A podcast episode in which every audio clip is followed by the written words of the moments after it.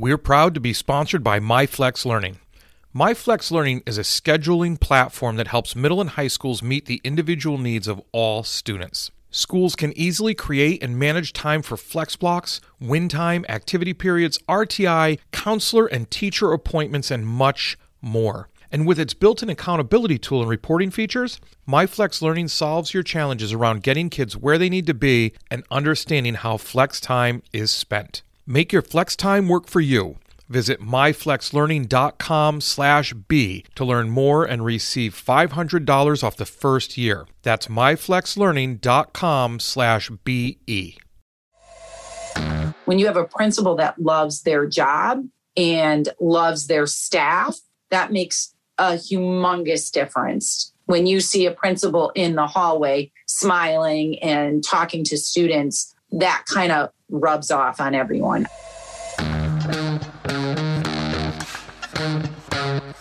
Dr. Chris Jones here, and welcome to Seeing to Lead, a show designed to help leaders increase their ability to effectively support, engage, and empower their staff through intentional practices so that they create an environment where everyone reaches their greatest level of success. On Seeing to Lead, communication rules the day as we hear voices from both teachers and leaders in an effort to examine perspectives, highlight misunderstandings, and provide steps to ultimately bridge the gap between what teachers need and provide through thoughtful dialogue. This show is about amplifying voices, creating understanding, and providing information to help everyone continually improve. I want to personally thank you for taking the time. Now, let's get to getting better. Kathy Iwanicki is a grade three teacher in East Granby, Connecticut. She has taught grades two, three, four, and six in her 33 year career. She's the granddaughter, daughter, mother, and sister of educators, which I have to say, for transparency's sake, that um, I, I know quite a few of those educators because we are from the same area and um, we our families have kind of run into each other. So I'm really excited to have Kathy on the show today. Thanks for joining me. You're welcome. I'm excited to be here. so tell me, or the people listening, who you are, a little bit about yourself, and why you do what you do. I don't know if there was ever a choice in my heart of what to do. It just was something I've wanted to do since I was five years old.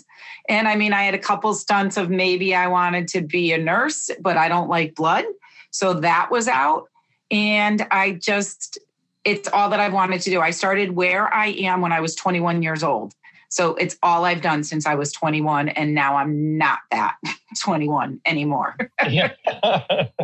but hey, you know, with those years comes a lot of experience, right? Yes, absolutely. Absolutely. so, what is it that um, you're most passionate about in education? If I were to, if you were to pick something that just really keeps you coming back to the classroom or makes you want to stay in the profession?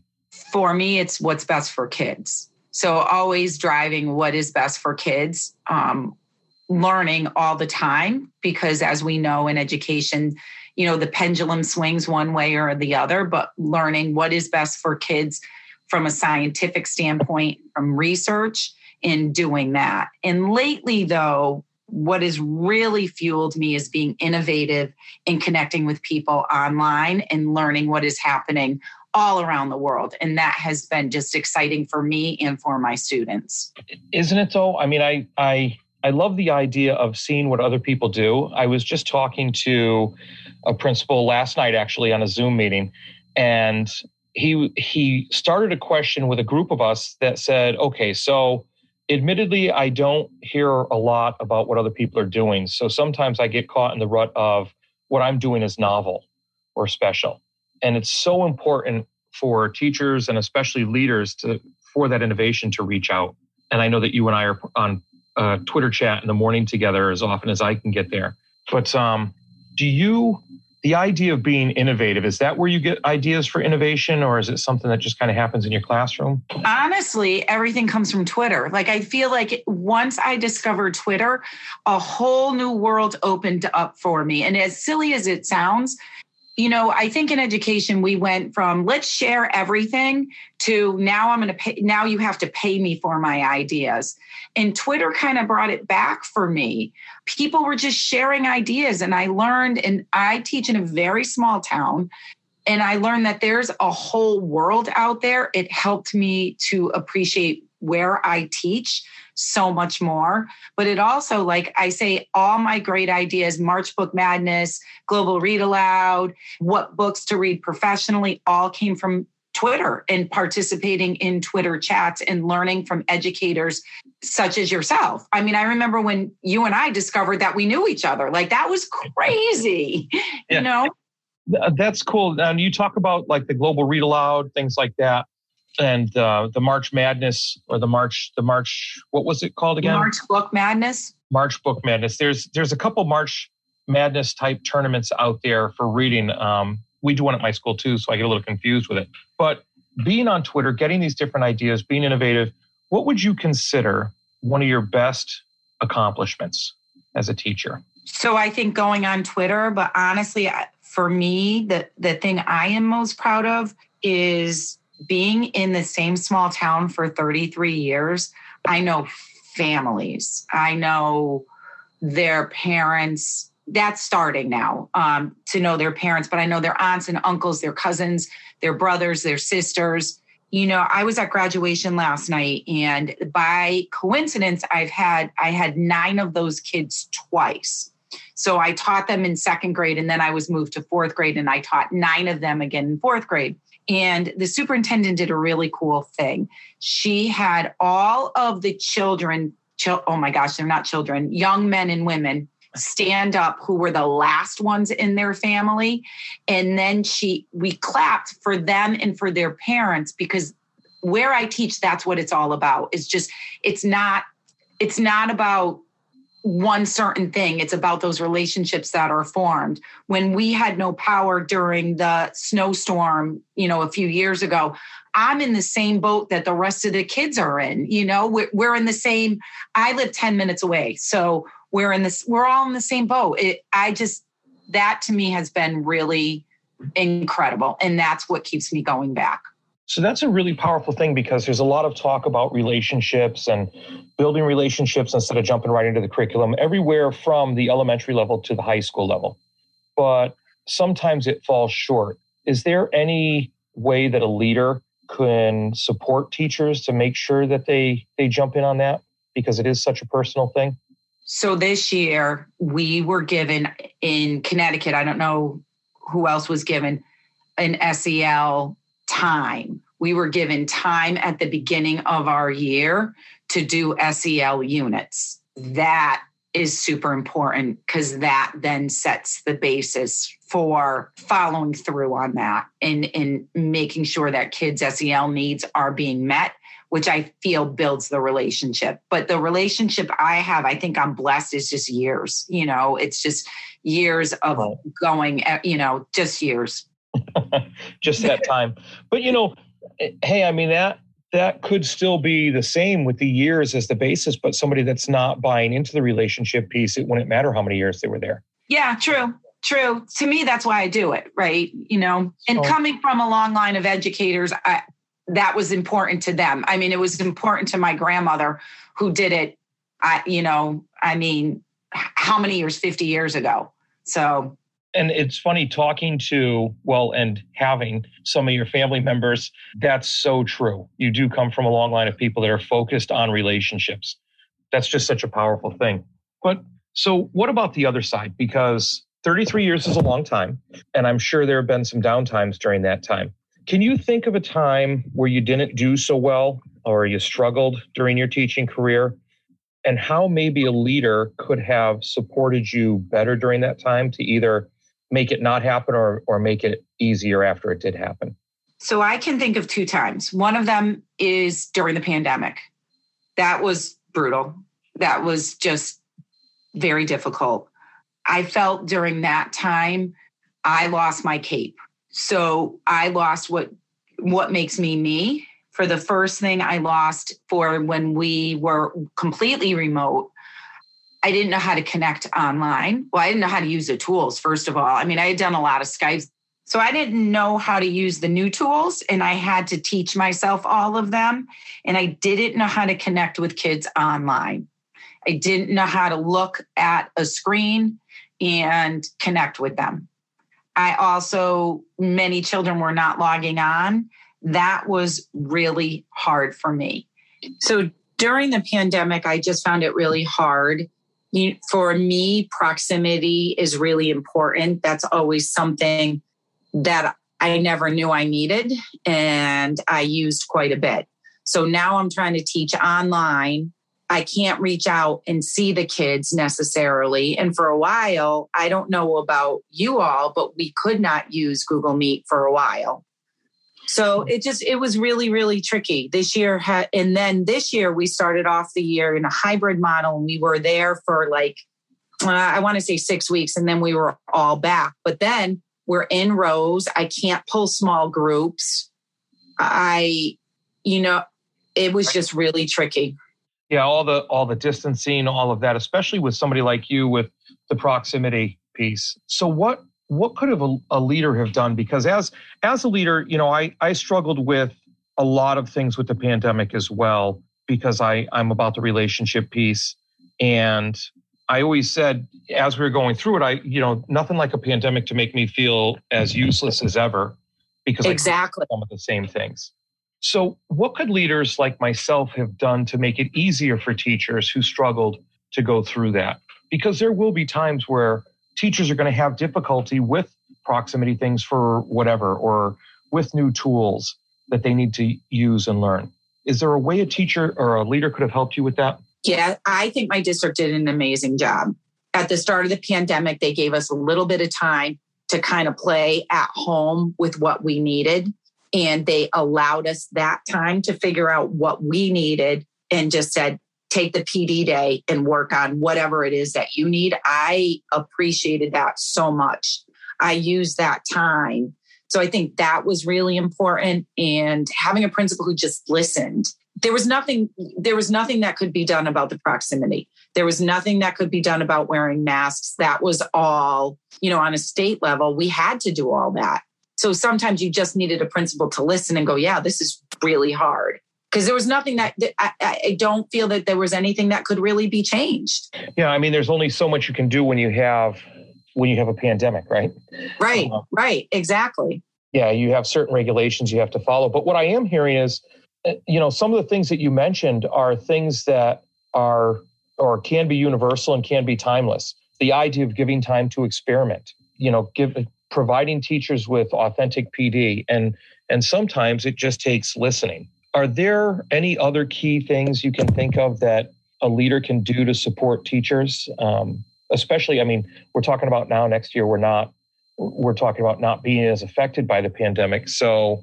things are going to start to return to a more normal scenario, I hope. Are, are there any key things leaders can do?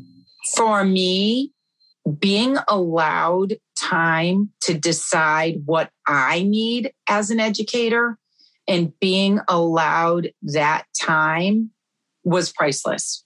And I actually said that in my end of the year Val. I hope that that piece stays I sit in a lot of PD that I don't need to be in, but I have a lot to learn. That's a really good statement. You've got you've got all this PD time. You sit there, and it's useless, even though you still have a lot to learn. Yeah. Um, yeah. So that's, I mean, the idea of being able to give teachers the ability to do that. Now, I don't know how it works for you at your school, but at my school, I had the teachers teaching PD sessions to the rest of the staff based on interest and, and things like that, where we, we worked really hard to find the experts in our building, so to speak. Now, I don't know if you go out to PD or go out to conferences or pull people in, but how does so if a if a leader gives you the opportunity to do that or sets aside the time to do that, how can they then make sure teachers are engaged in doing that or empowered enough to go out and find their own PD on on what would work for them? Hmm. I don't know because I would just do it. So if someone told me to do something, I would just do it because I love to learn and I always have something that I feel I need to get better at. I think you have to trust teachers and know your I think it comes down to relationships, right, Chris? You have to trust the teachers and the ones that you know aren't going to do it, you have to have some kind of accountability post you know, we had to, this was brand new to us. And we had to like just say what we did. And they trusted us to do it. Now, so you're talking about trust, right? You're talking about Yeah. accountability, but what you're talking about even more so that I think is really important for leaders to understand is the individualized piece. I mean, how often Yes. do we say that teachers need to individualize instruction, but we don't do that for teachers, for professional development or anything like that? So, what I'm hearing you say is take the chance, let the teachers go off on their own separate ways and support that, even if it's one teacher doing one thing and another teacher doing another thing. I agree because what one teacher needs, another teacher doesn't need, right? Right. So they just need to set that up and give you freedom to choose.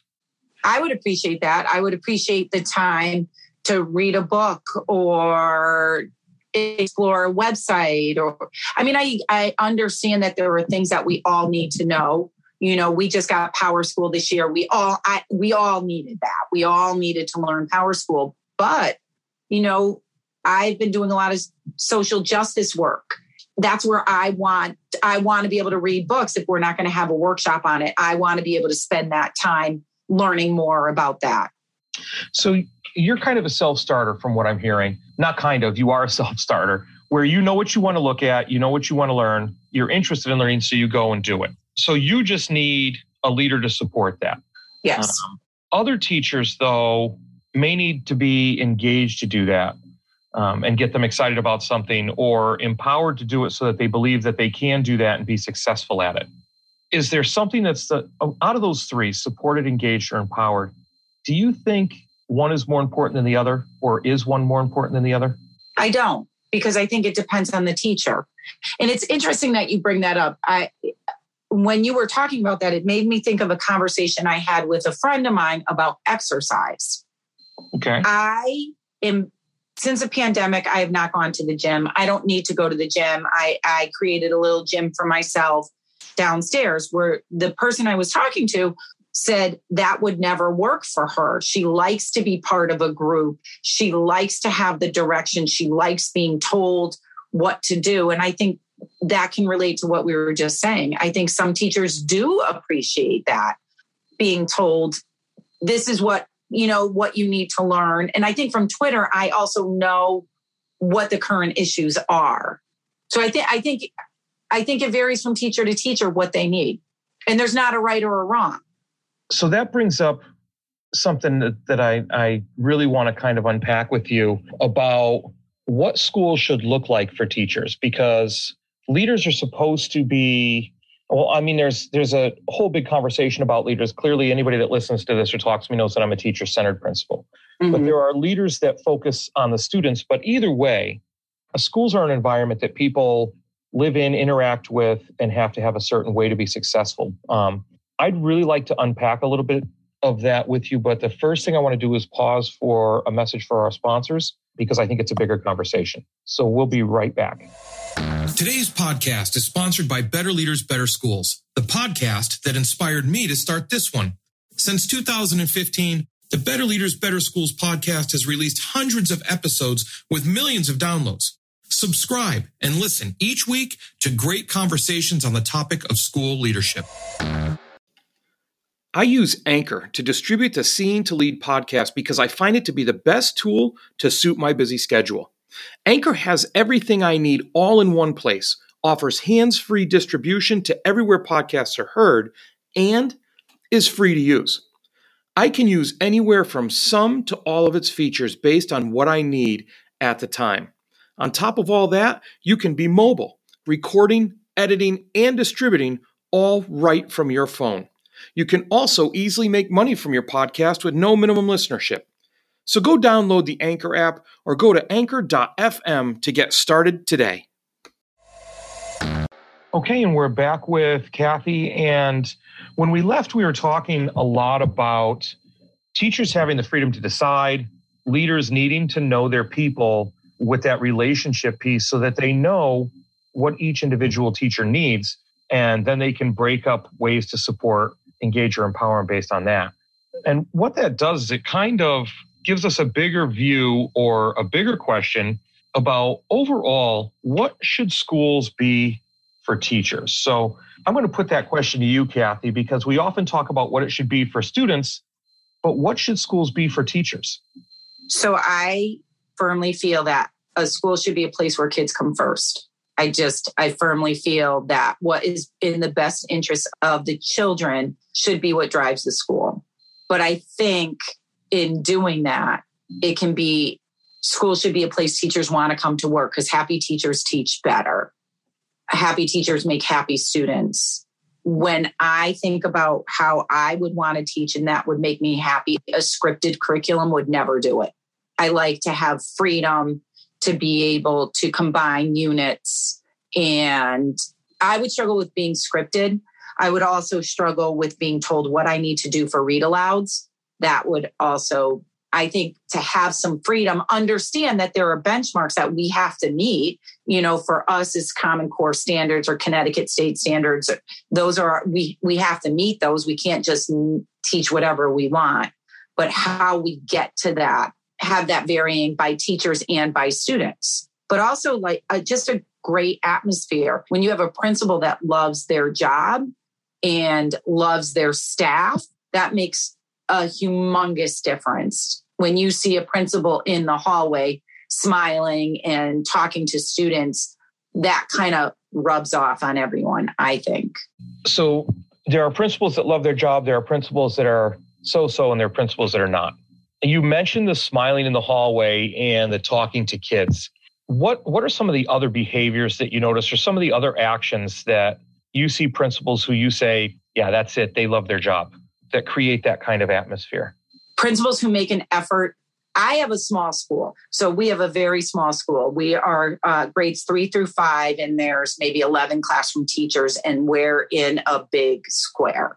Principals who make a point to go around every morning and pop their head in. You know, it was interesting. One of the principals I I have had a few years ago, she was in and out of my room all the time, all the time. And I felt when she gave me my eval, she knew me. It wasn't smoke and mirrors. She knew me because she was in and out and did that eval based on the little moments.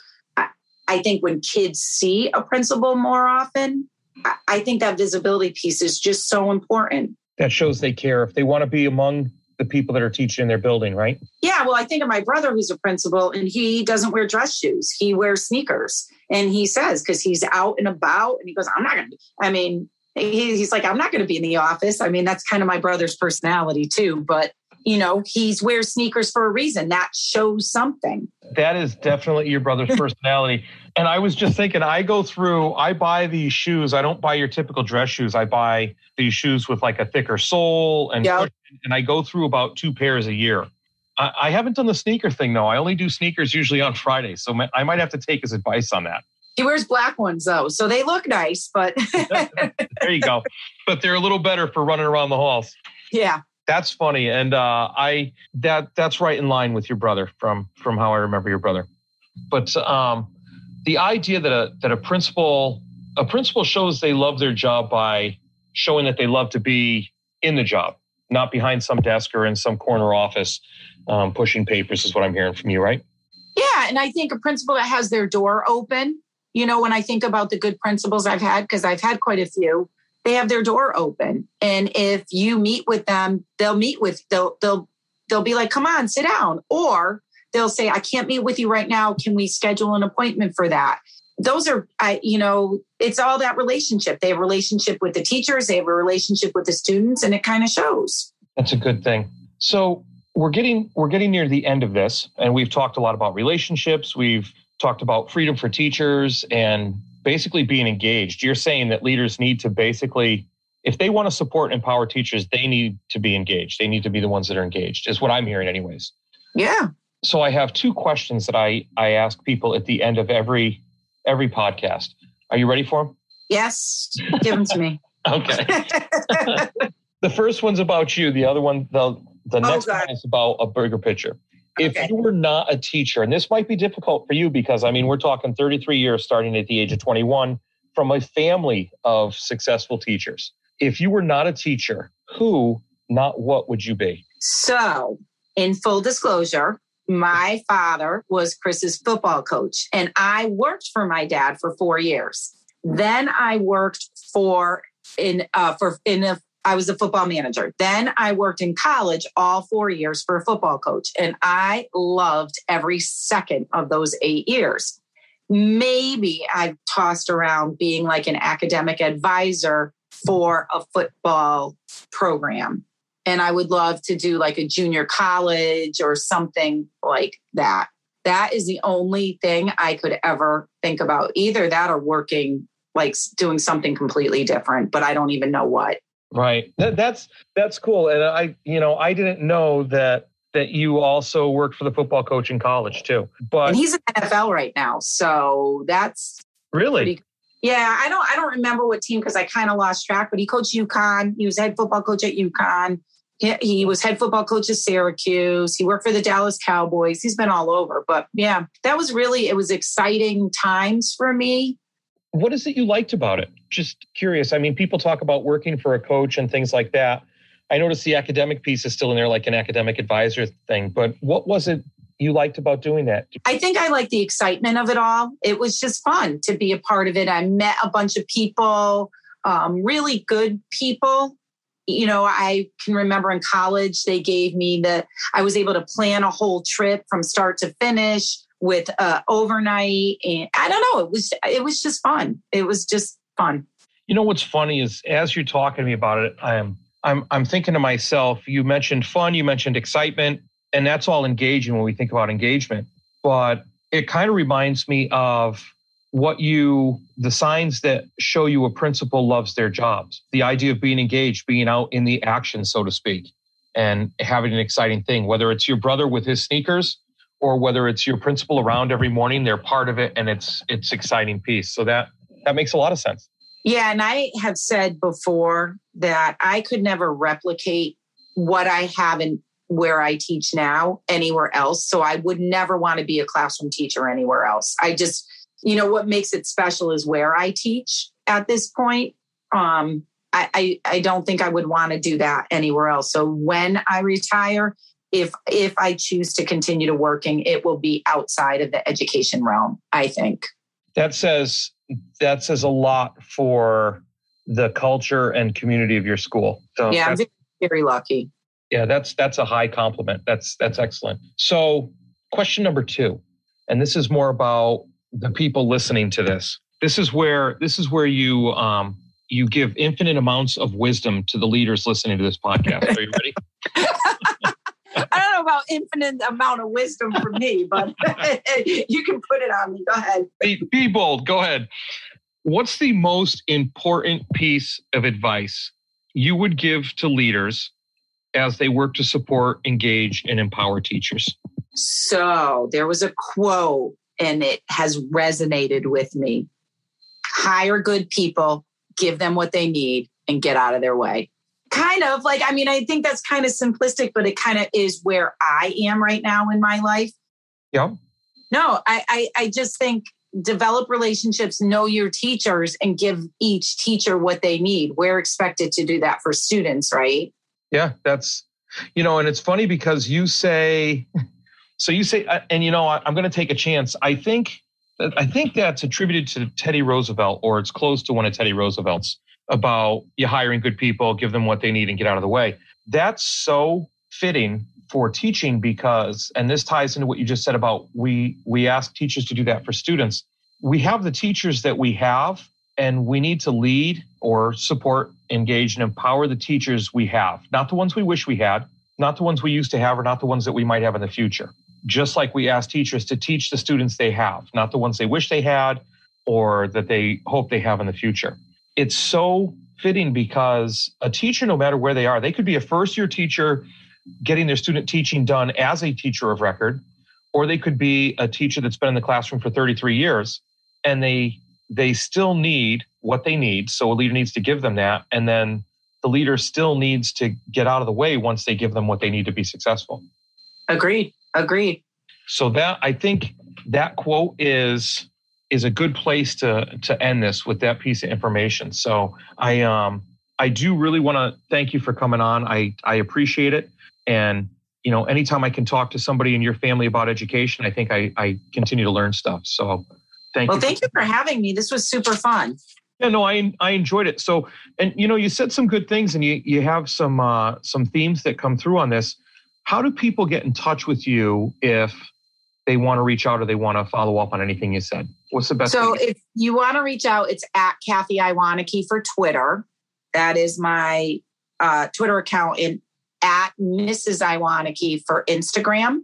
Instagram, you will find mostly middle grade books. That's a big part of what I put on on Instagram. But Twitter or Instagram, those are the two ways. Awesome. And I'll put those in the show notes too. Perfect. So people can reach out. Well, again, thanks. I appreciate it. I think you've you've said some really good things here that people can uh, learn a lot from, especially leaders from the from the wisdom of 33 years in the classroom and uh, doing a heck of a job. So thank you. Thanks, Chris. Well, that's a wrap, but not the end. Next step, be sure to take action on something you heard here today. Thanks for listening to the Scene to Lead podcast. If you'd like to connect for any reason, email me at drchrissj at gmail.com or catch me on Twitter at drcsjones. If you've gotten any value from the Scene to Lead podcast, you can help me and other leaders create a world class environment through a teacher centric approach by subscribing to the show, leaving an honest rating and review, and sharing this episode on social media with your most valuable takeaway. Learn more at drcsjones.blog. Continue to improve and go have a successful week.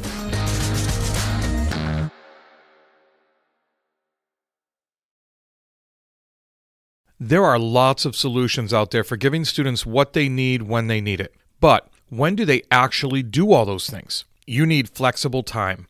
When added into your master schedule, Flex Time enables students to get extra help or intervention, meet with teachers, make up work, get physical exercise, and try new enrichment offerings. If you're thinking of giving it a try, check out MyFlex Learning, which unlocks the benefits of Flex Time without the common challenges. Its intuitive design and SIS integration makes implementation and training a breeze. Make your flex time work for you. Visit myflexlearning.com/b to learn more and receive $500 off your first year. That's myflexlearning.com/be.